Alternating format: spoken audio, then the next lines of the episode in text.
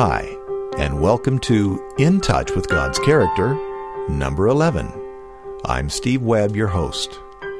In Touch is a short look at the attributes of God as revealed to us through the names given to Him in Scripture. In 1971, country singer Lynn Anderson had a crossover hit called Rose Garden. The basic theme of the song is that life is not perfect. Life is a mixture of happiness and sadness. That is, of course, true for all of us. While I was in college, one of my professors said that life is basically bad, punctuated by the occasional good or happy event. Sometimes it does seem that way. We go through some heavy seasons in life, don't we? One of my favorite people in the Bible is David. This is the David of the David and Goliath story, which you've probably heard many, many times. This is also the David who became the king of Israel.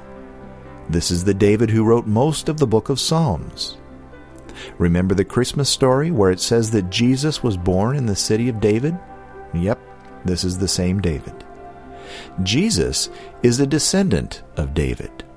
All of these are highlights of David's life. But there were many, many times where David suffered. There was a period before he became king that he was being pursued by enemies who wanted to kill him. He had to hide in caves.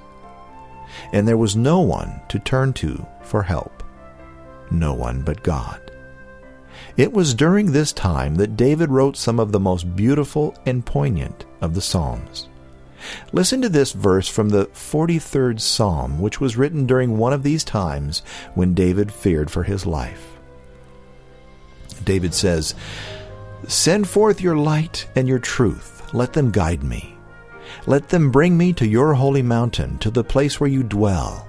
Then will I go to the altar of God, to God my joy and my delight. I will praise you with the harp, O God, my God. Did you hear it? Did you hear what David called God? He said, God, my joy and my delight. Even in David's darkest hour, he was able to say that God, my joy and my delight.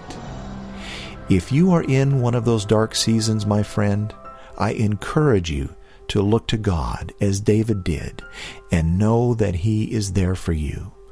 God brought David through this time and put him on the throne. Seek God, and He will become your joy and your delight too. This has been In Touch with God's Character, and I'm Steve Webb. God bless you.